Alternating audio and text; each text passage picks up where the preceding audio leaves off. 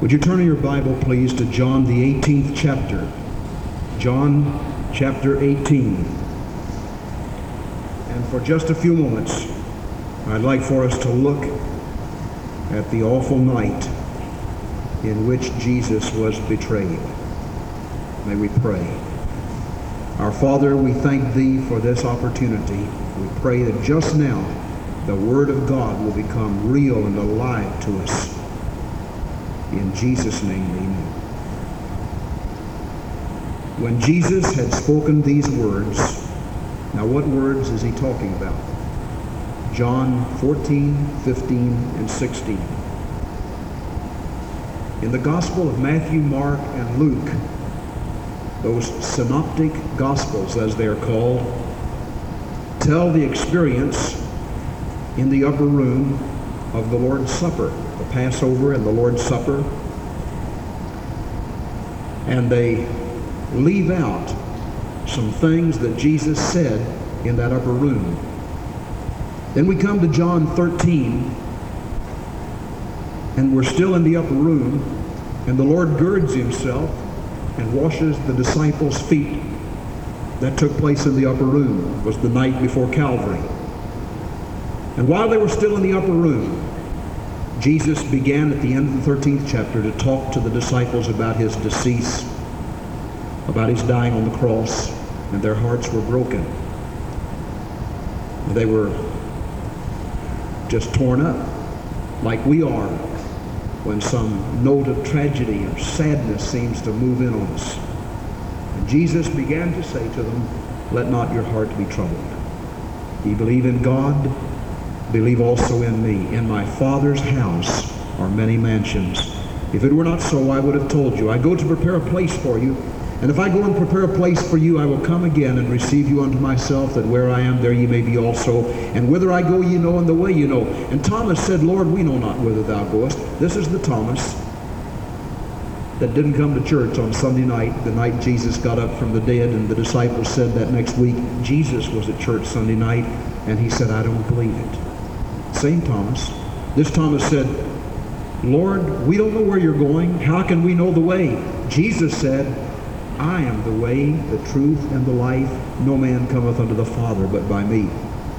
I'm really glad Thomas asked that question because Jesus' answer is one of the most powerful verses in all the Word of God. Now, all of that plus John 15 and 16 and 17 took place more than likely in that upper room or as conversation as they went down the brook Kidron and crossed the Kidron Valley and went into Gethsemane's garden.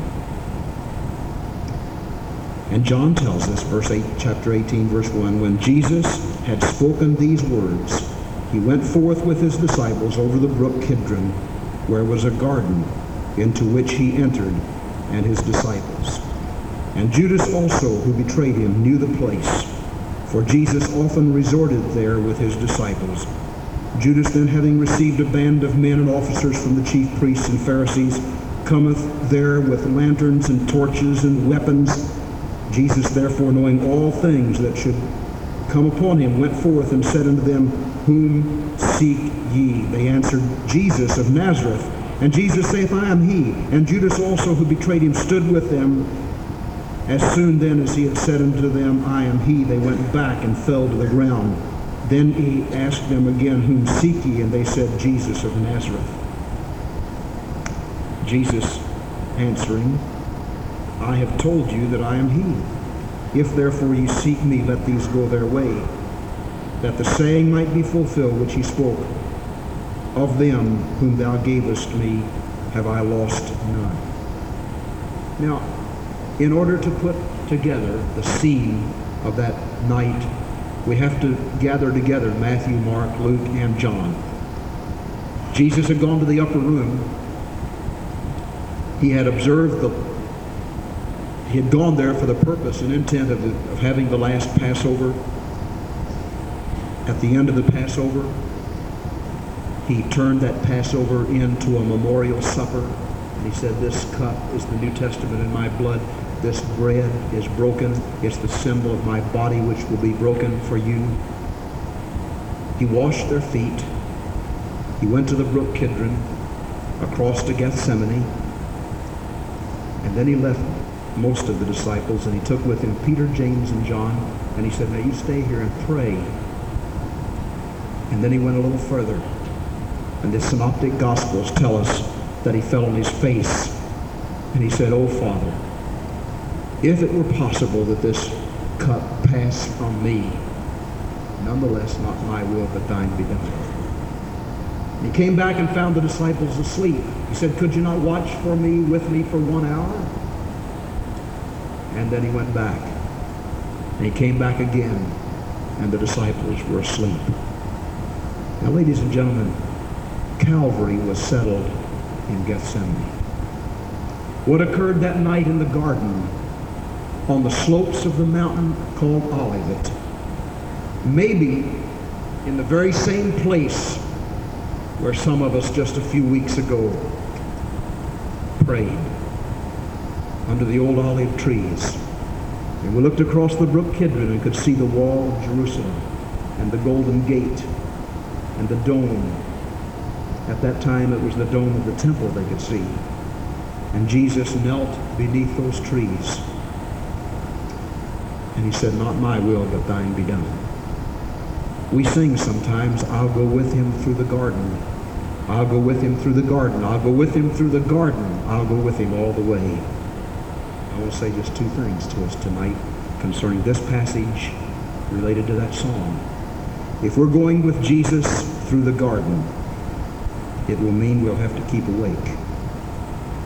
Now, not just physically awake, that's important, but we need to keep awake to ourselves, self selfishness.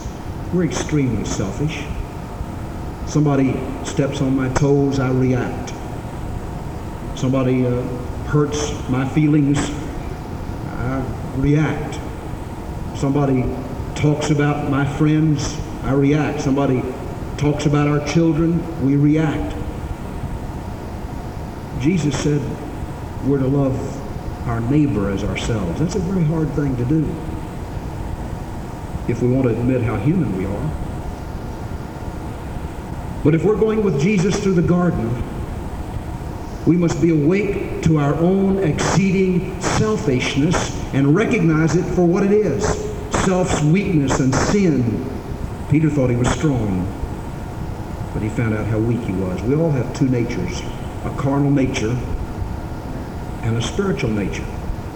Lots of times when that carnal nature attacks, you know, we're not expecting it to happen. It happens in the strangest places, at the oddest times. I believe the devil operates on us three times in, a, in special ways. Number one, right before a victory. He really moves in on us to try to hurt and defeat and discourage and divide. And then right after a victory, he moves in and tries to hurt and defy, defeat and defy and discourage. And then when we're tired, the devil moves in on us. And we need to be awake to that fact. If we're going with Jesus through the garden, we need to be awake to the devil's stratagems.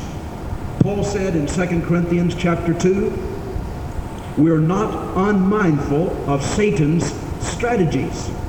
Satan has some strange ways of doing things. We need to be aware of what they are and how he attacks us individually as believers in our areas of self and weakness.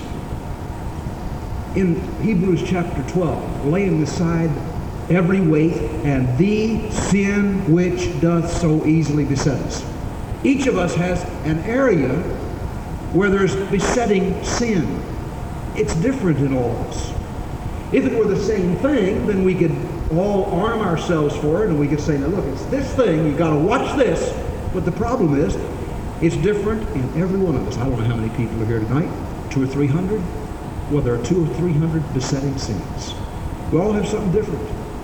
We have a weakness. It may be temper. It may be depression. It may be uh, some old words that are about to slip out of our tongue. profanity. It may be a thousand and one things. Could be lust. It could be some strange secret sin that nobody knows about except our heart and God. And sometimes we don't even know it. God knows it. But we need to get aware of that and deal with it, and lay it aside if we're going with Jesus through the garden. We need to wake up to ourselves. We need to wake up to the world around us. All is not running smoothly. The world is in trouble. The world is on fire with passion, greed, heartache, sin. It's flaming. There's a fire everywhere. And we need to know it and see it and recognize it for what it is. We need to wake up that we might sound the alarm. The disciples slept. We need to be awake so we can sound the alarm to lost people and to save people. Do you know we can encourage each other? Lots of times we discourage each other, but we need to encourage each other. We need to be encouragers. We need to be the kind of people that can build up, not tear down, strengthen, not take advantage of somebody else's weaknesses, but we need to think of the other person. I need to think of the other person. Much of what I've preached tonight, I preached to me, to myself. Every one of us needs to recognize that the world is in trouble.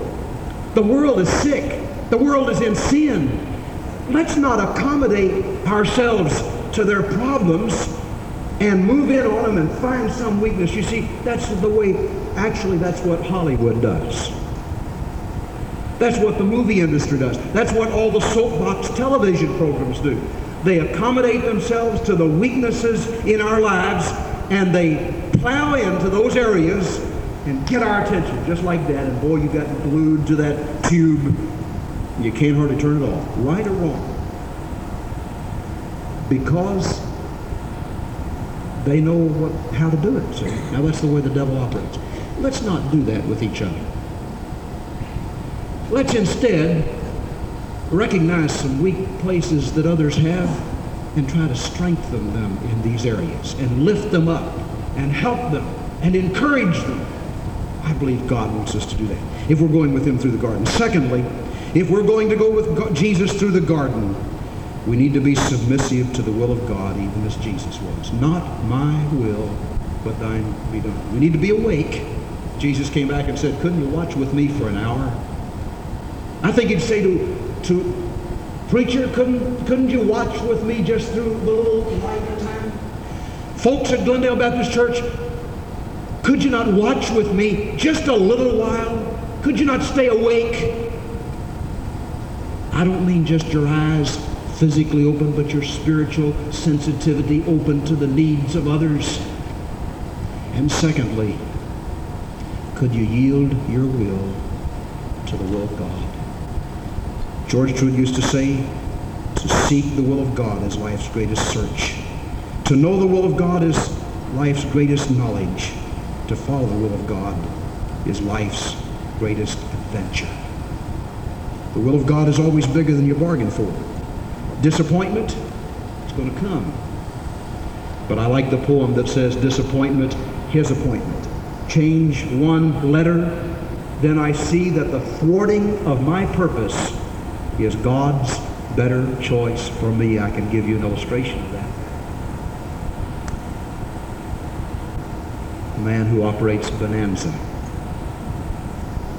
His little children wanted to go with his wife the other night. They wanted very much to go. But Mama said, no, you got to stay home. And that night, terrible, tragic accident. If the children had been there, who knows? But you see, providentially, there was an intervention. That doesn't always happen.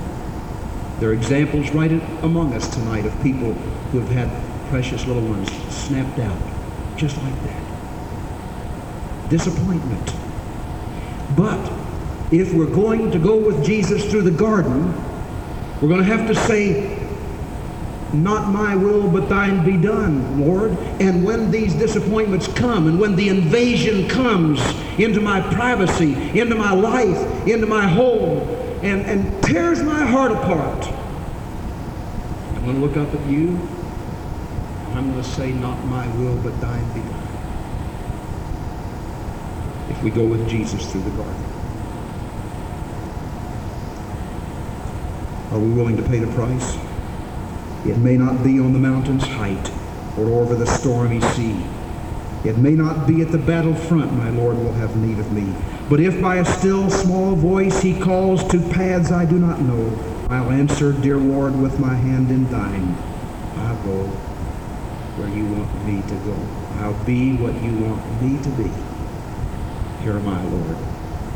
Here am I. Now that first of all means we need to give our heart to Jesus Christ and trust him as our Savior. If we've done that, it means that we need to go all the way and say, Lord, I'm willing to follow you in the baptismal waters. I want to go all the way. I want to be the kind of disciple that you can use. And if we've done that, then we need to say, Lord, I want to go all the way and be the kind of Christian that God can use in this earth to reach other people for Jesus. I'll go with him. I'll go with him through the garden. Will we? Let's close our eyes in prayer. I'd like to ask Brother Jim to find that song. Let's sing it tonight. Where he leads me, I will follow. Our Father, we thank you for the opportunity of studying this precious word from God's word. We pray that tonight someone who has never been saved will open his heart to Jesus. And others who are already God's people will say, Lord, I want to go with you through the garden. Not my will, but thine be done, regardless of the cost. In Jesus' name.